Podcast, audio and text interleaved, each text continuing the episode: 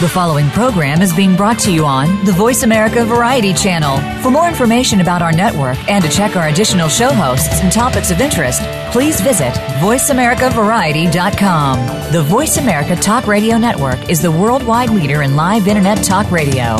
Visit VoiceAmerica.com. The views and ideas expressed on the following program are strictly those of the host or guests and do not necessarily reflect the views and ideas held by the Voice America Talk Radio Network, its staff, and management.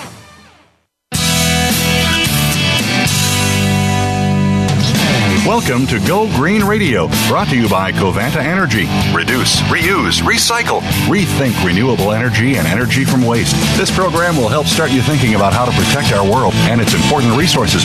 Now, here's the host for Go Green Radio, Jill Buck. Welcome to Go Green Radio, everybody. So glad that you could join us this week.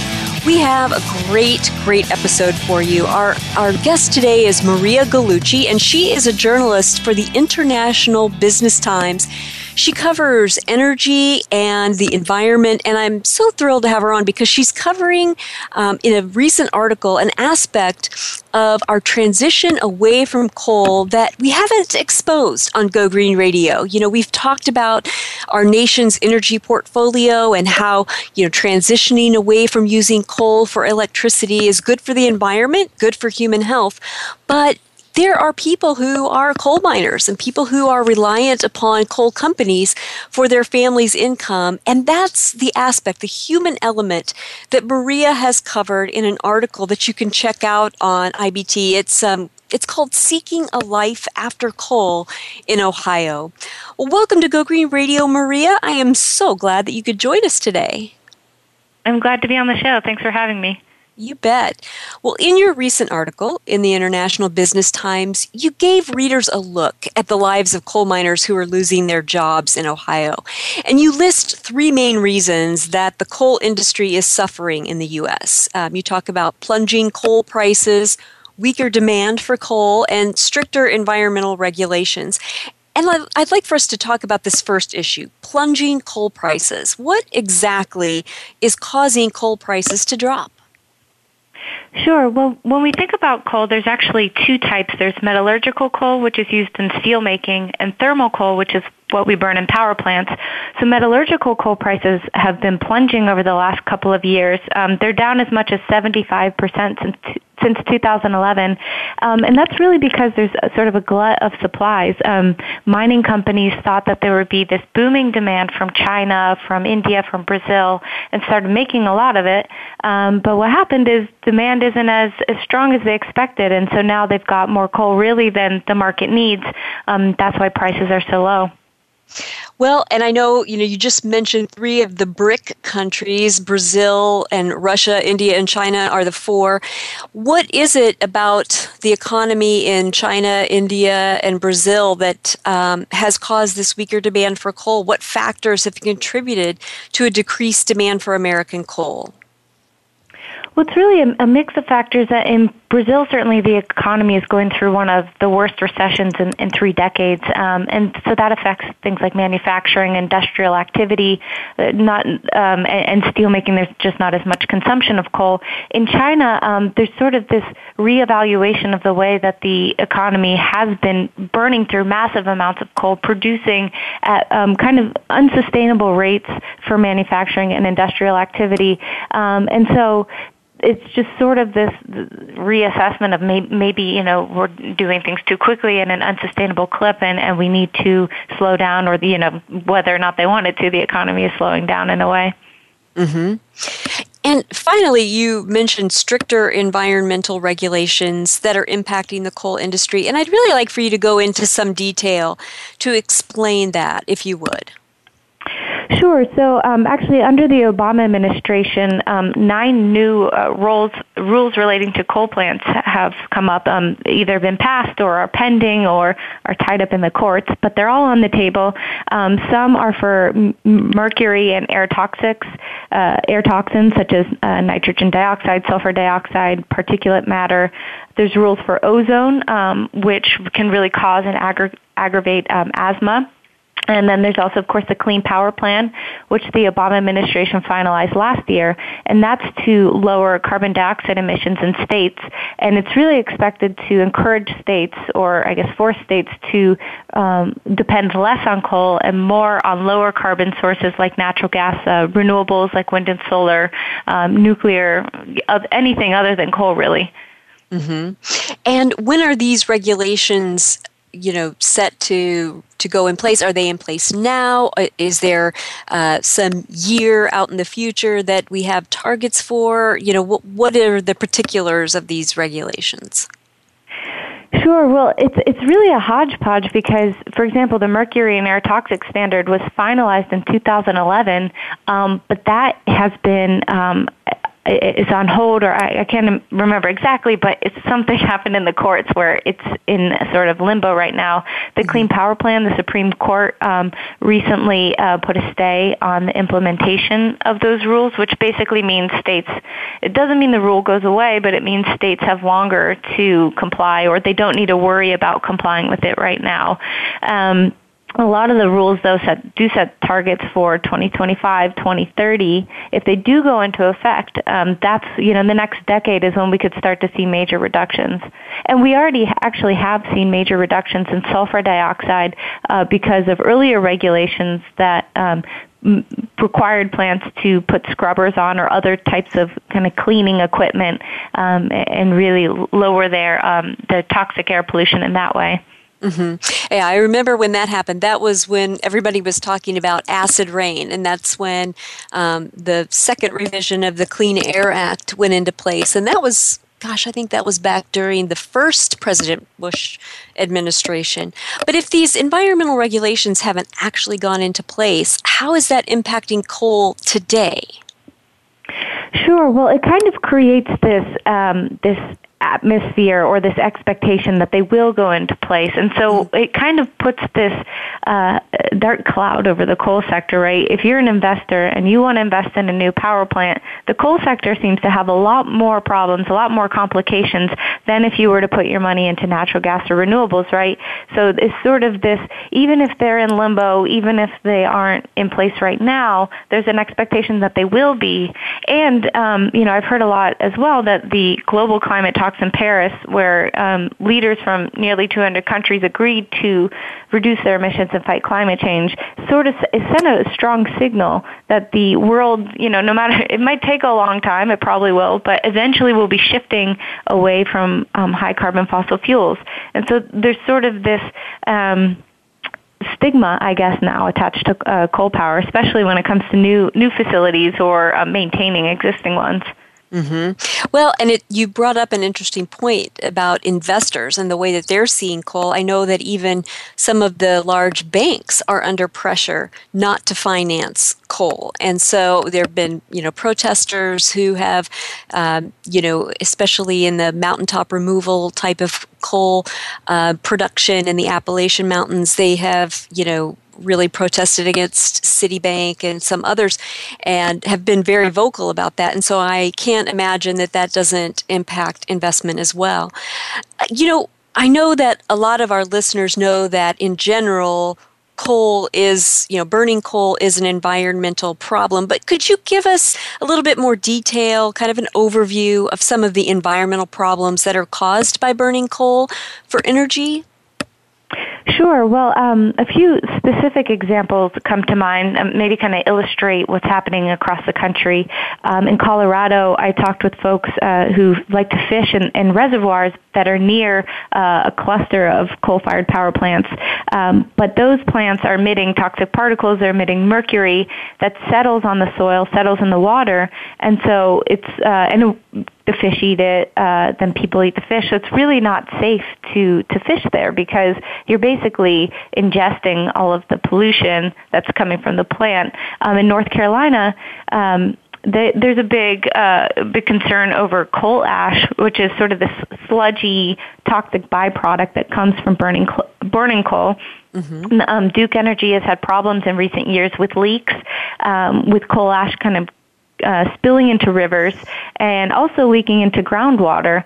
Um, and and they're investing billions of dollars now to clean up those facilities, but it's obviously sort of you know a, a constant um, hazard or something to watch out for.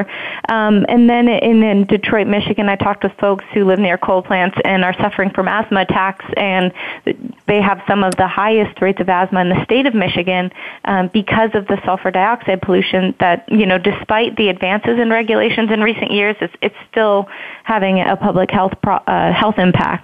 Um, and then, of course, climate change. You know, coal uh, coal-fired power plants are the biggest source of man-made carbon dioxide emissions.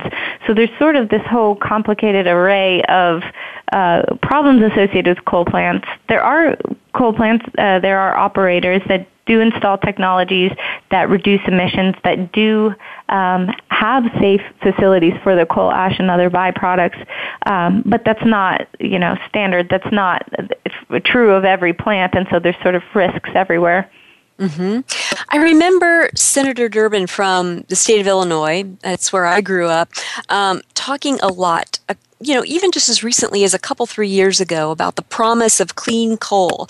And a lot of the uh, congressmen from various coal states, you know, were very excited about this clean coal and it, you know everything was going to be all right we could still use coal. Whatever happened to that? I don't hear people talking about clean coal anymore Right. Well, and actually, in, in, Illinois, I'm sure you're aware of the the Future Gen plant, which is supposed to be this big, promising um, clean clean coal or carbon capture and sequestration facility that would capture the carbon emissions and store it underground. It started under um, uh, President Bush and continued under the Obama administration. Well, last year the Department of Energy pulled the plug because it, like other clean coal projects, have had uh, suffered major cost overruns, long delays. It's just very complicated technology, and there's still huge uncertainty about what actually happens when you store carbon underground or how to use it.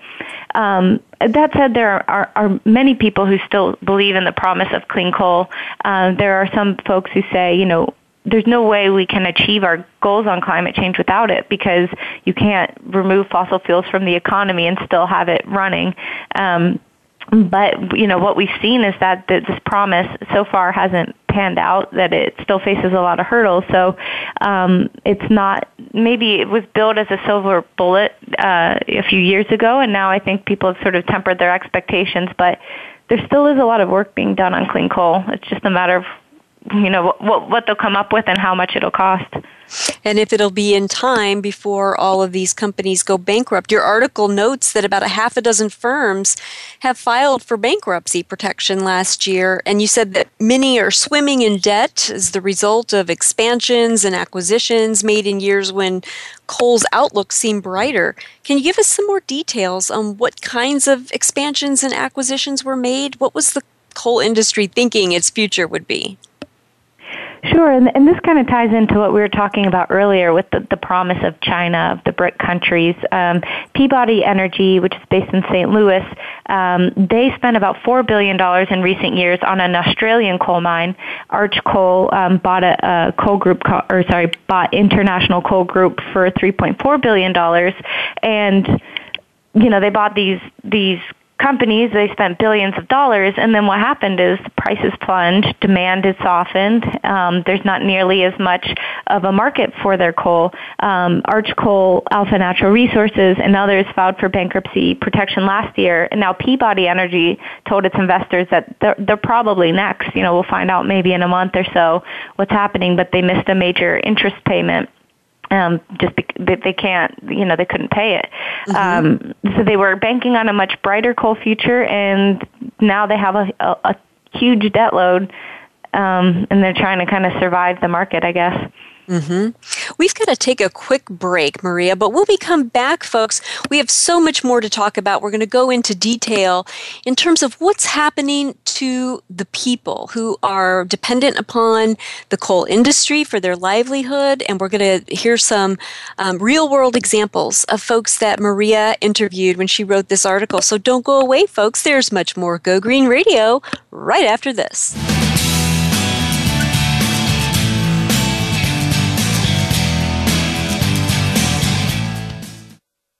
News, opinion, passion.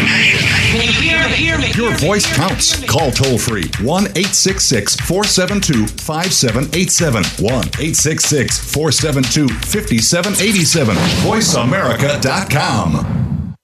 Take a wild guess. How much garbage generated in the United States today is converted into energy? Is it 26%, 43%, or 14%?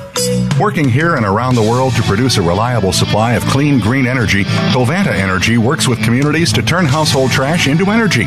Oh, yeah, that question I asked earlier? Today, only 14% of U.S. garbage is converted to energy. Just 14%. Covanta alone processes half of that municipal solid waste into renewable energy for a cleaner world. For more information about Covanta Energy, visit us today at www.covantaenergy.com. Conservation starts with us.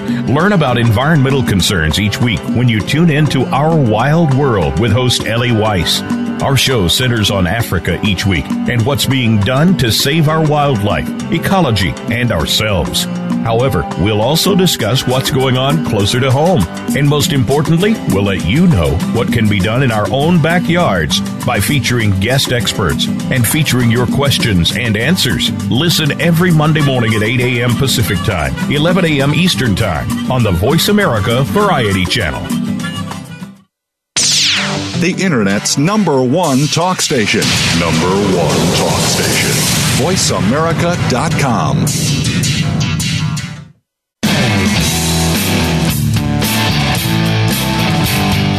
You're listening to Go Green Radio with your host, Jill Buck. Jill would love to hear your comments or questions on today's show, so call us toll free at 1 866 472 5788. That's 1 866 472 5788. Write to us too. Save some trees and send us an email to gogreenradio at gmail.com. That's gogreenradio at gmail.com. Now back to Go Green Radio with your host, Jill Buck. Welcome back to Go Green Radio. So glad that you could all join us today. And in case you've just tuned in, let me catch you up. Our guest today is Maria Gallucci, and she is a journalist for the International Business Times. And earlier this month, she published an article called Seeking Life After Coal in Ohio. And we've been talking in the first segment about what's going on with the coal industry, why some of the coal companies are beginning to go under. And now we're going to talk about the impact that that has upon the coal miners and the people who work for the coal companies. So, uh, Maria, about how many people work in coal mines in the US. I mean, if we're going to help an entire industry of workers find new employment because we're transitioning away from using coal for electricity, how many jobs are we talking about? Well, the uh, the Bureau of Labor Statistics estimates that about 65,000 people work directly in the coal mining sector. That's everything from you know working in the mines itself to being an engineer to doing administration. Um, but that's down about uh, 10,000 people from even a couple years ago. Um, so 65,000 people directly in coal, and then tens of thousands of more jobs that are indirectly related um, by you know say restaurants or hotels or real estate companies that sort of depend on the coal industry to provide those services. Mm-hmm. And and in terms of pay and benefits, what kinds of jobs are these? I mean, are these minimum wage jobs, or are they higher wages with good benefits? Um, what kind of income level do we need to replace if we're going to displace all of these coal workers? Well, uh, coal mining jobs, especially ones protected uh, or within the union, rather, um, are, are pretty uh, high paying jobs. Uh, I talked to some folks in Eastern Ohio who, who were earning six figures, um, who had great pension plans, uh, health benefits, uh, insurance, things like that. And that's really what kind of is the draw. It's a, it's a, you know, um, it's hard work. It's dirty. You're exposing yourself to certain elements. Um, and because, uh, at least for union workers, the, the pay is, is pretty decent. So that's a challenge also for workers who, uh, for miners who are losing their jobs jobs is um, getting that level of pay somewhere else, especially in the Appalachian region, is hard to do.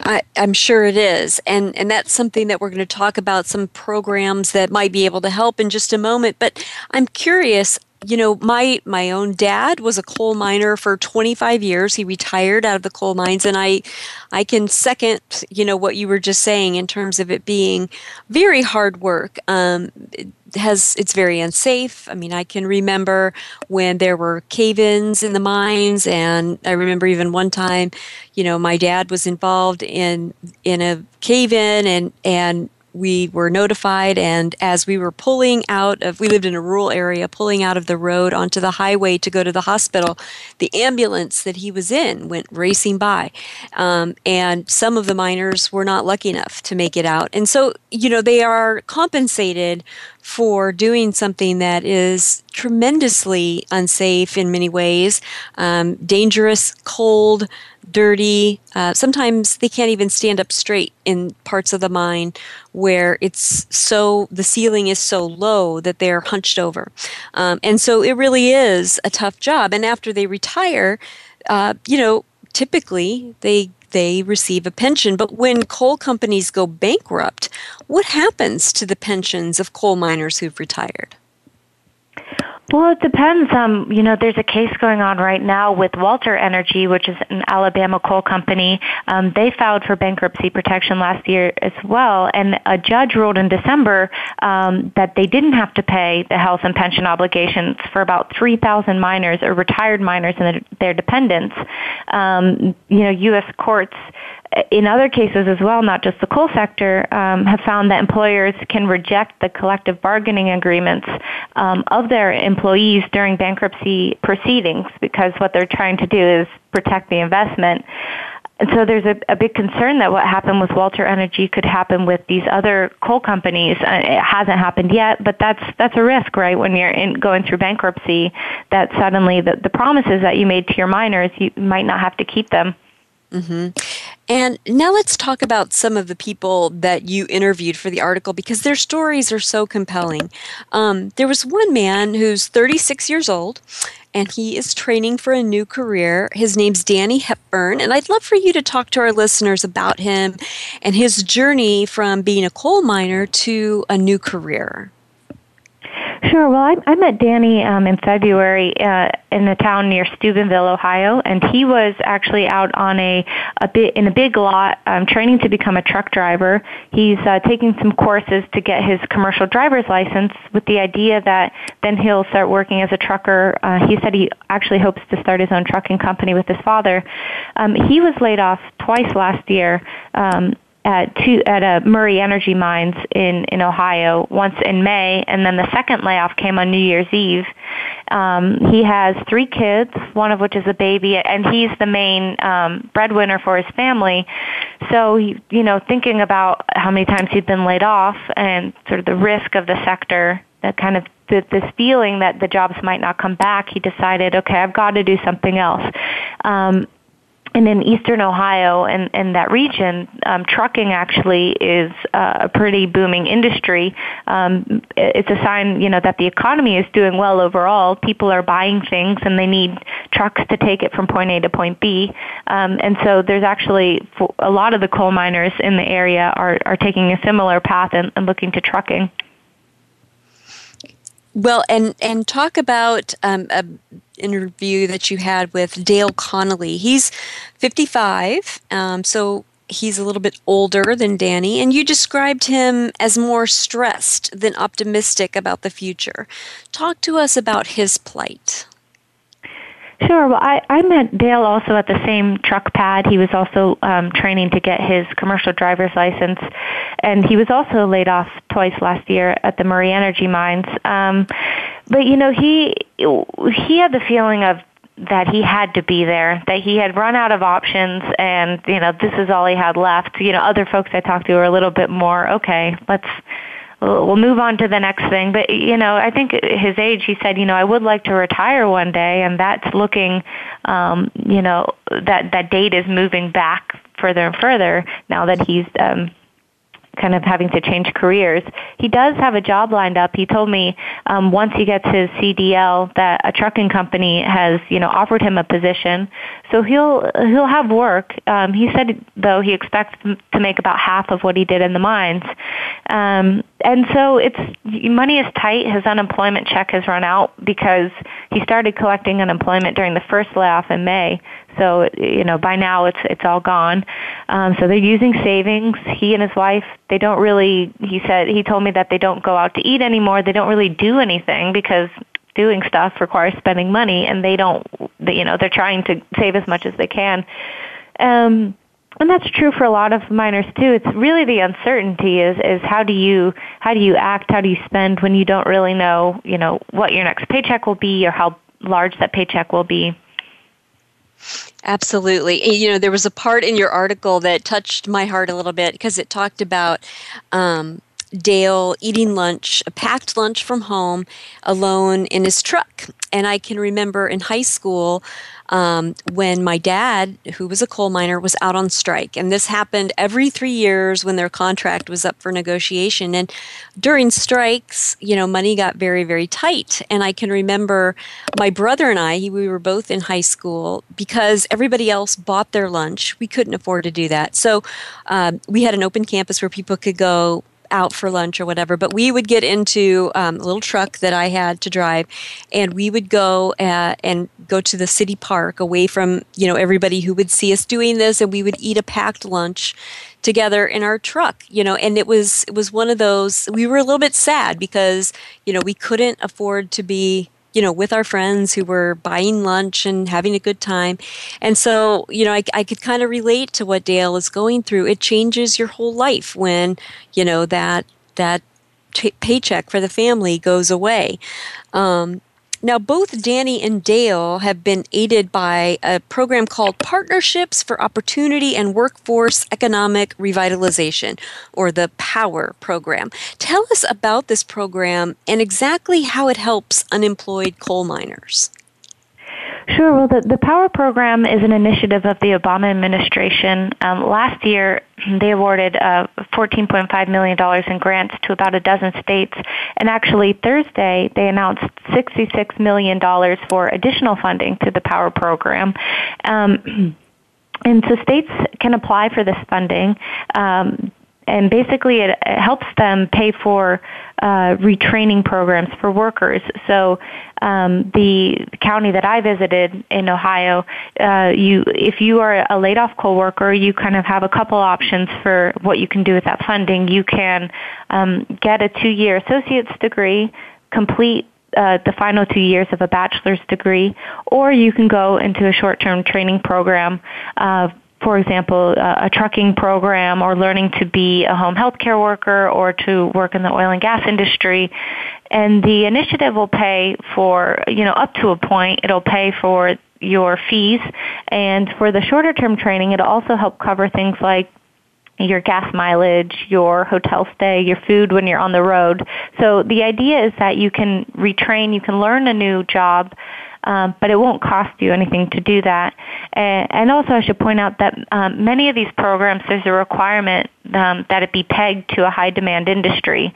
So you're not retraining to be, you know, um, to, to do a job for which there's little to no demand. That's why many of these coworkers in Eastern Ohio are training for trucking because that's where the demand is, or they're training for sort of oil and gas related jobs because those are the jobs. And and so in the past, the workforce development programs have failed um, because they either you know take people out of the workforce for too long and then they start losing money. They're, they're pay, spending money on tuition and not earning anything or they trained for a job they trained for a field and then they can't find a job. So this particular program, I, I talked with a few um, public policy professors, and they said the way at least that it's being carried out in Ohio um, looks promising because they are targeting those trucking jobs. They are tra- targeting the short-term programs so that people can get right back to work. Mm-hmm. It's employment related. I mean, it, that, that seems, you know, really like common sense. But I know that, you know, in other government retraining programs, that hasn't always been the case where, you know, they were training for jobs that actually existed in their area. So that's good to hear. We've got to take a quick commercial break, but when we come back, we have much, much more with Maria Gallucci. So don't go away, folks. There's more Go Green Radio right after this.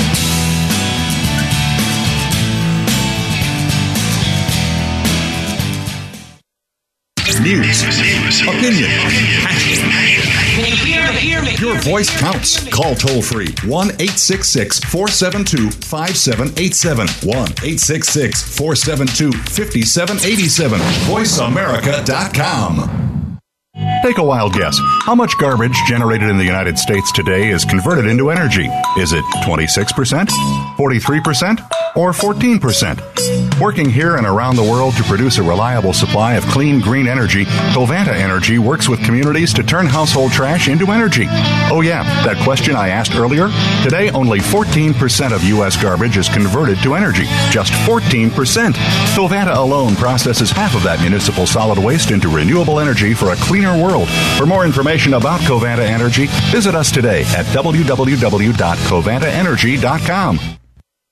Do the adventures of Indiana Jones leave you curious about this exotic and unusual profession? If so, don't miss Indiana Jones Myth, Reality, and 21st Century Archaeology with Dr. Joseph Schuldenrein. You'll learn about forensics, ancient civilizations, and human origins. Listen to Dr. Schuldenrein and colleagues discuss their excavations and related archaeological topics, ranging from the unique to the sublime, and yes, even the mundane. Indiana Jones Myth, Reality, and 21st Century Archaeology. Live Wednesday, 6 p.m. Eastern, 3 p.m. Pacific Time on Voice America Variety. Stimulating talk. It gets those synapses in the brain firing really fast. All the time. The number one internet talk station where your opinion counts. VoiceAmerica.com.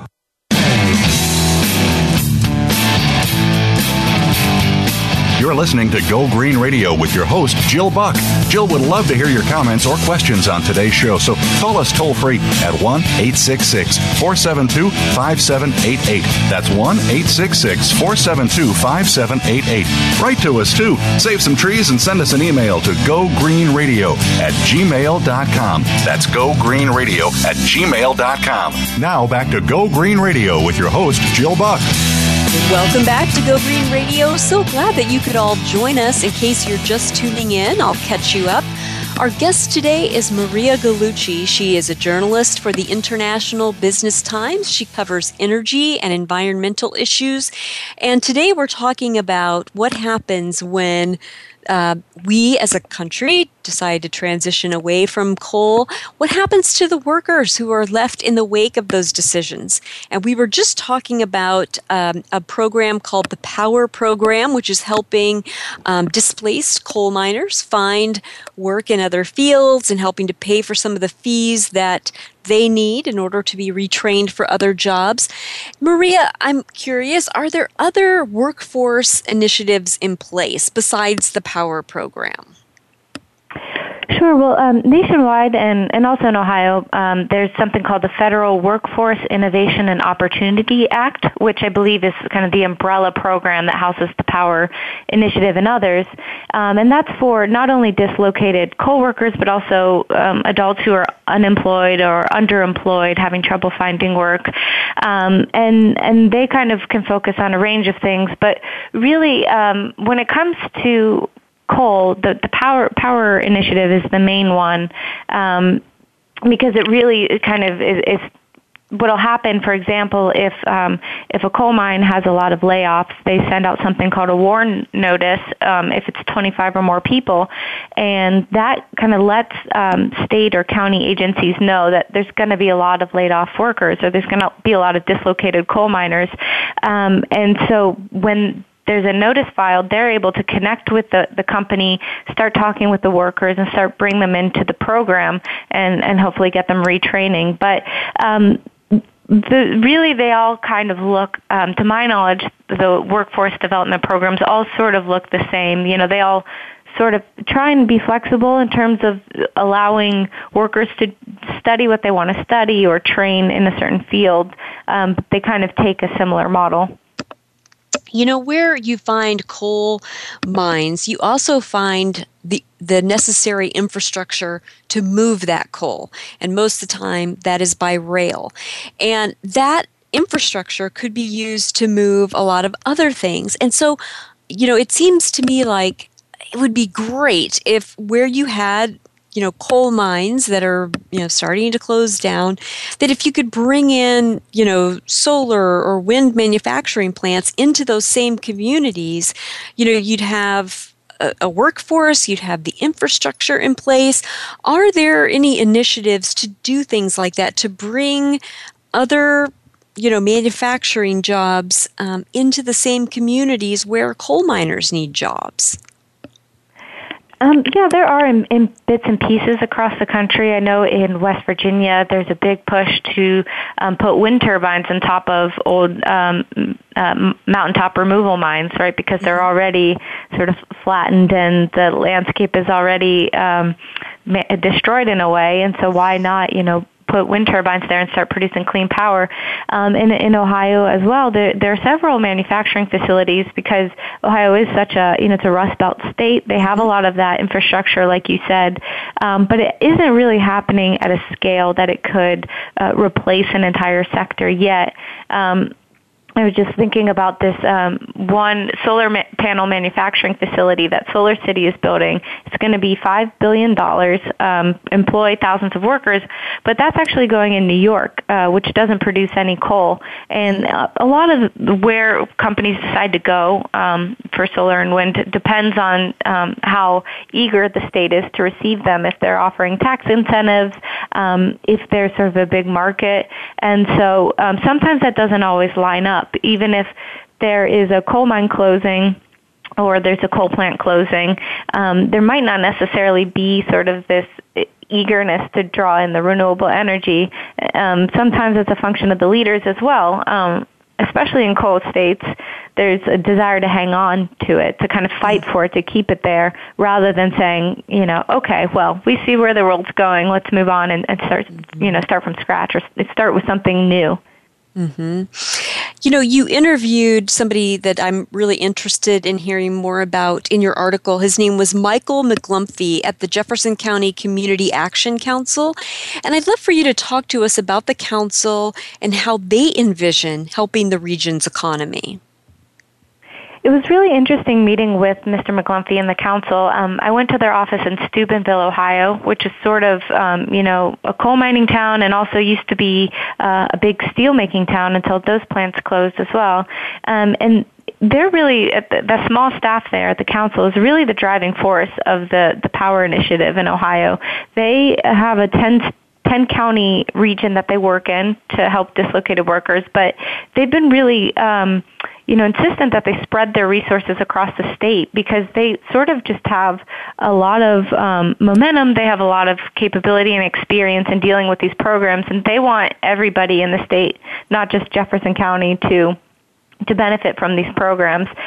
Um, and so, you know, um, my, Michael McGlumphy talks a lot with truck training programs across the state. He'll try and find schools and, and maybe negotiate a better rate for the dislocated coal miners, um, and so that way it's not as expensive. Um, they can stretch their grant money further, basically. And he uh, also is, is, you know, busy keeping his ears open, he, talking to employers, talking to manufacturers. Where are the jobs? Where should we be training these coworkers? Um, one thing that they're eager about, or that they're watching for, is um, in eastern Ohio, there's been a big surge in natural gas production, uh, thanks largely to fracking. And so there's this hope that they will start building um, natural gas processing plants, these sort of big manufacturing facilities, which is you know, has its uh, own slew of opponents and environmental concerns, but they also could bring hundreds of jobs. And so at the council, they're kind of thinking about, well, how do we train these dislocated coal workers to work in these plants? Um, companies are shopping out states, they're shopping out cities for where they're going to put their natural gas processing plants. And if they look at eastern Ohio and they see that there's a workforce ready, then that might be, um, you know, a, a further incentive to move there. At least that's the thinking of the council. Mm-hmm. And you know, until those plants are built, I know that that can take several years in the making. Um, you know, there is a lot of talk about um, oil and gas industry jobs and how many jobs it's creating, but for the jobs that are available now, how are those different from the kind of jobs that coal miners are used to doing? Well, a lot of the jobs on the, the drilling rigs themselves, on the you know on the oil and gas pads, um, people kind of refer to them as gypsy jobs because you move with the well or you move with the company. So it could take you from Ohio to North Dakota to Texas, uh, you know, Louisiana. It's not necessarily uh, you know you drive your 20 minute commute to work and back every day. And for younger workers, um, those who don't have families or unattached, that um, that can be attractive. You can make a, a decent amount of money doing that. The problem is for a lot of these coal miners um, that I talk to, they either can't move because they've got their families there. It's just not a viable option, or they don't want to. A lot of people, um, you know, have generations in, in Eastern Ohio, and they they are they don't want to uproot themselves or their family. They don't want to be the family that moves away and kind of lives in isolation from everyone else. Um, in Eastern Ohio, there are some oil and gas related jobs that some of these coal miners are looking to do, uh, and that's uh, kind of ties into this this push toward trucking, where if you can haul in equipment or uh, water or chemicals or haul out fracking wastewater from these sites, um, then you're still staying relatively local, um, and you are taking advantage of um, you know the the trucking degree that uh, trucking license that you've earned and other sort of related certifications that you've earned. And that, of course, too, is another resource industry, and there's the likelihood that you know eventually we will extract all of the natural gas from the ground, or um, it won't be viable to do so anymore. Um, even the folks at the Jefferson County Council kind of they think of oil and gas as a medium term solution. They think, well, okay, for a few decades, a couple decades even, it'll provide jobs, but then eventually that'll probably, you know, those workers could find themselves in the same boat. Right. Right. And that's something that, you know, I think that as a as a nation we kind of have to look at. I mean, you know, if we're uh, winding down with the amount of fossil fuels. I mean, they're called fossil fuels for a reason. We're not making them anymore. And when they're gone, they're gone. And we really need to be smart about you know looking at how much is left and how long this can stretch and having um, a forward looking plan for employment that's one of the most important things that you know we have to ensure is that for the health of our communities and the health of our nation that our people are employed. And so I think that that's something that we really have to take a look at. Uh, we're going to take a quick commercial break, but when we come back, um, we're going to talk to Maria about some other issues that have to do with the displacement of coal companies and what happens when they go bankrupt and the, the folks who are left, like I said, in the wake of these decisions, the coal miners and their families as well. So don't go away, folks. There's much more Go Green Radio right after this.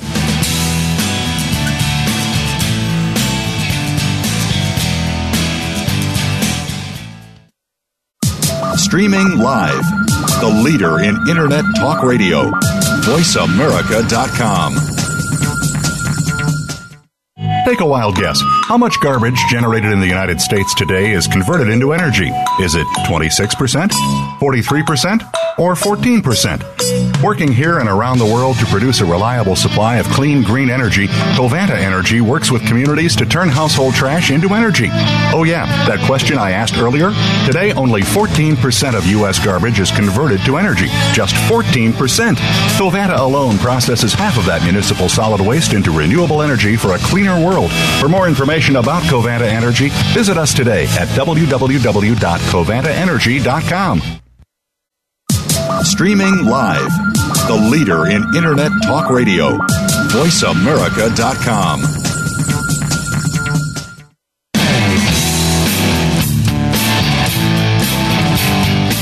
You're listening to Go Green Radio with your host, Jill Buck. Jill would love to hear your comments or questions on today's show, so call us toll free at 1 866 472 5788. That's 1 866 472 5788. Write to us too. Save some trees and send us an email to gogreenradio at gmail.com. That's gogreenradio at gmail.com. Now back to Go Green Radio with your host, Jill Buck. Welcome back to Go Green Radio. Very glad that you're all with us today. Thanks for tuning in. In case you've just joined us, our guest today is Maria Gallucci, and she is a journalist for the International Business Times. We've been talking today about what's happening in the coal industry, and for environmental reasons, we know that we need to transition away from coal. Um, you know, and that's been happening pretty rapidly in our country. There was a point just not long ago, just a few years ago, where upwards of 70% of our electricity came from coal-fired power plants, and now, uh, you know, it's it's down below 50. In some stats, you'll see closer to 30%. And so this is happening really, really quickly. And there are people who have been coal miners for years. Sometimes their families have been coal miners for generations, and they're, they're finding themselves displaced really quickly um, and, and having to retrain and recalibrate their thinking around what kind of work they're going to be doing. And this year has been particularly interesting because, of course, we've all been aware of the presidential race that we're all going through. Never seen anything like it before. And Maria, I've watched most of the presidential debates this campaign season, and of course, one of the one of the candidates who's still hanging on is Ohio Governor John Kasich, and he talks a lot about the economic upturn in his state and all the jobs that have been created. Um, you spent some time in his state to write this article interviewing people there. Does his narrative about what's going on with Ohio's economy align with what you saw in Ohio's coal com- country? Well, and I'm actually from Columbus myself, and um, Ohio is a pretty economically diverse state. So in cities like Columbus or Cleveland, there really is, uh, I've noticed, um, an uptick in jobs in healthcare, research, technology, kind of the service sectors.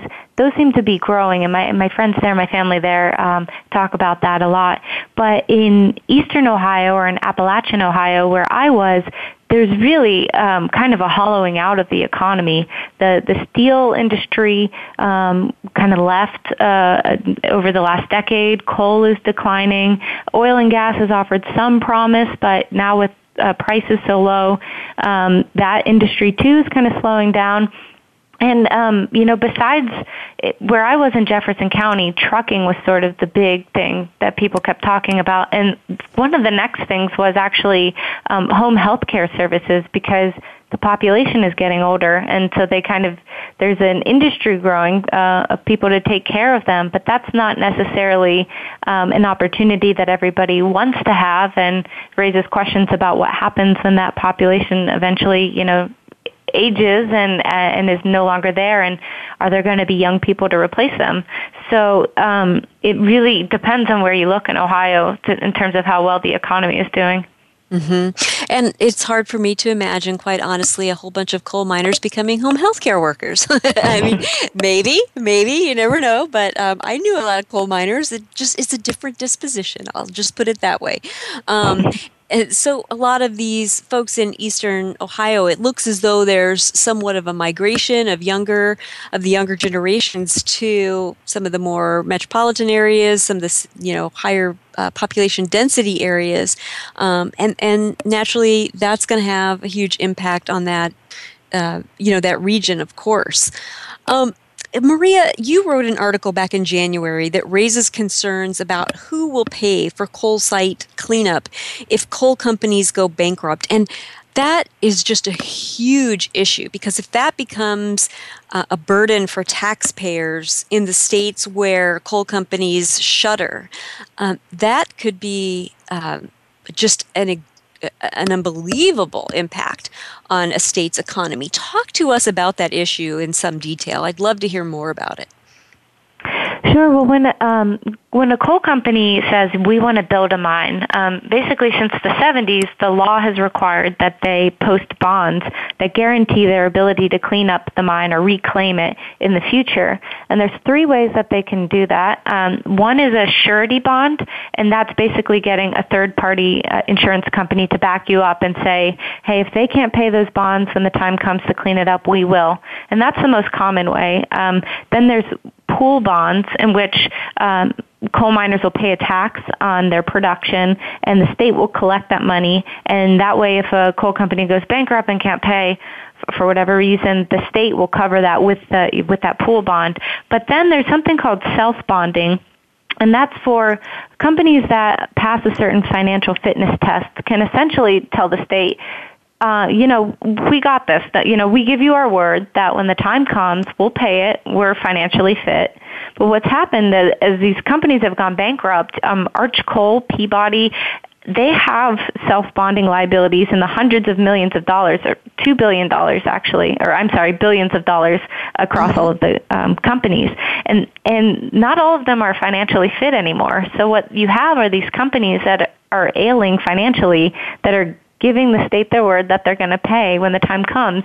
Well, that has raised a lot of questions. A lot of environmental groups and community activists are, are worried that, um, as you said, taxpayers could be on the hook, or you know, if the state can't even afford to clean it up, then what happens with these mines? So that's a real um, ongoing concern, and um, one example uh, is that Arch Coal, which has hundreds of millions of dollars in reclamation liabilities in West Virginia and Wyoming, recently settled with the states in their bankruptcy proceedings um, for only tens of millions of dollars, so kind of a fraction of the, the liability. So that's, um, that's something to watch out for as more companies kind of go through this.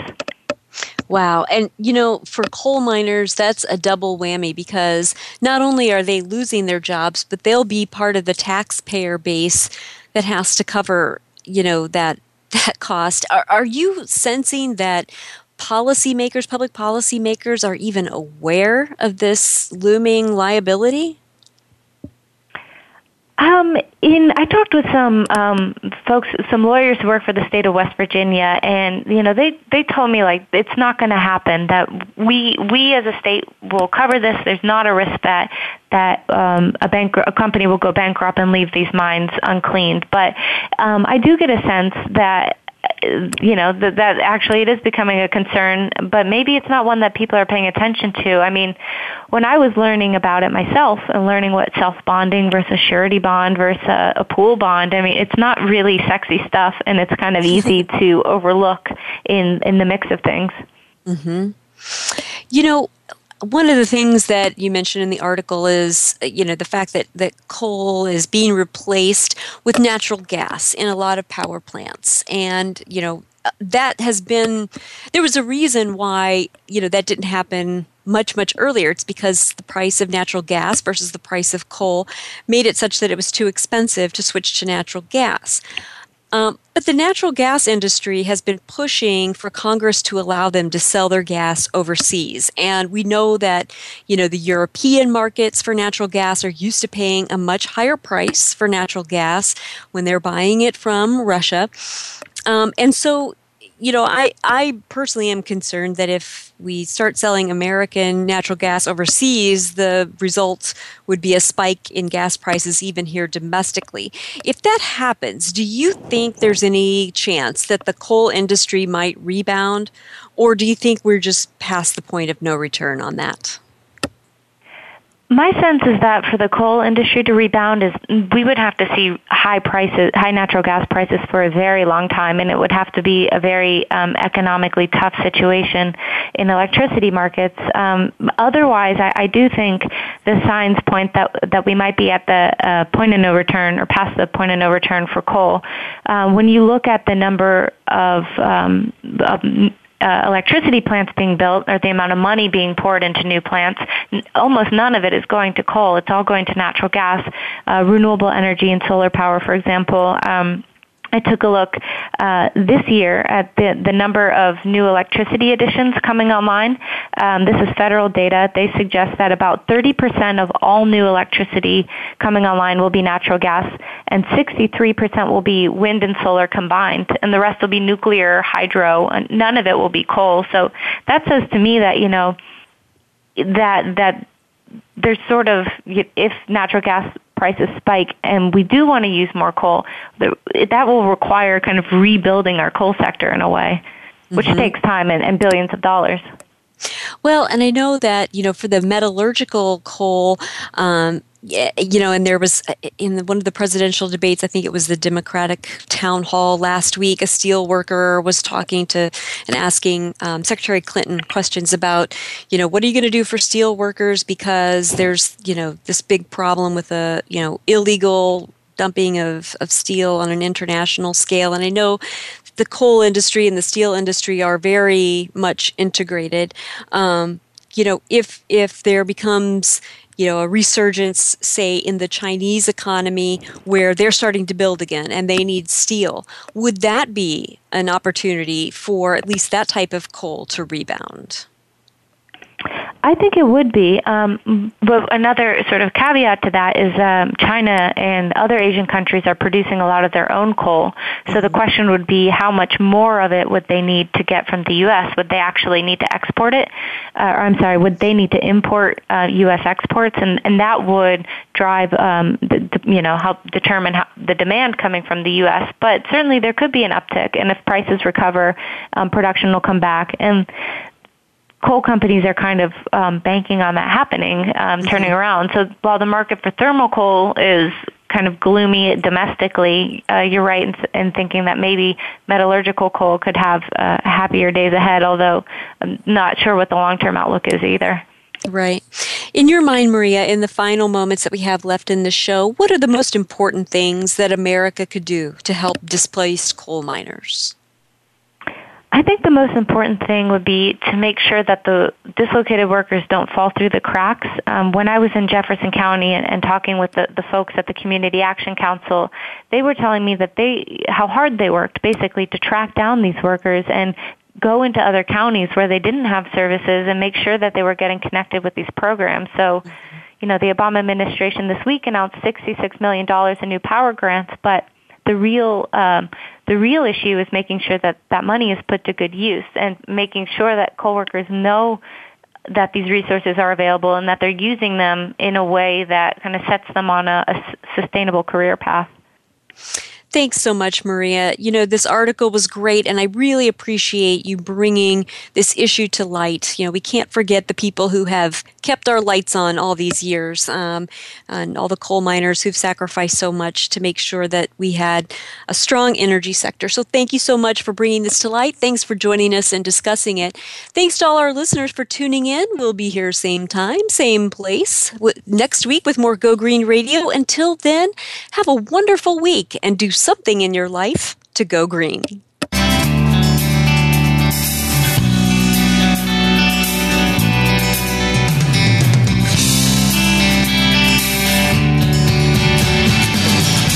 Did you get some terrific ideas from today's show? Please join us for more next Friday at 9 a.m. Pacific Time, noon Eastern Time. It's Go Green Radio with Jill Buck here on Voice America. Go Green Radio is proudly sponsored by Covanta Energy, a leader in providing renewable energy solutions for a cleaner world. Visit www.covantaenergy.com for more information. We'll see you here next week.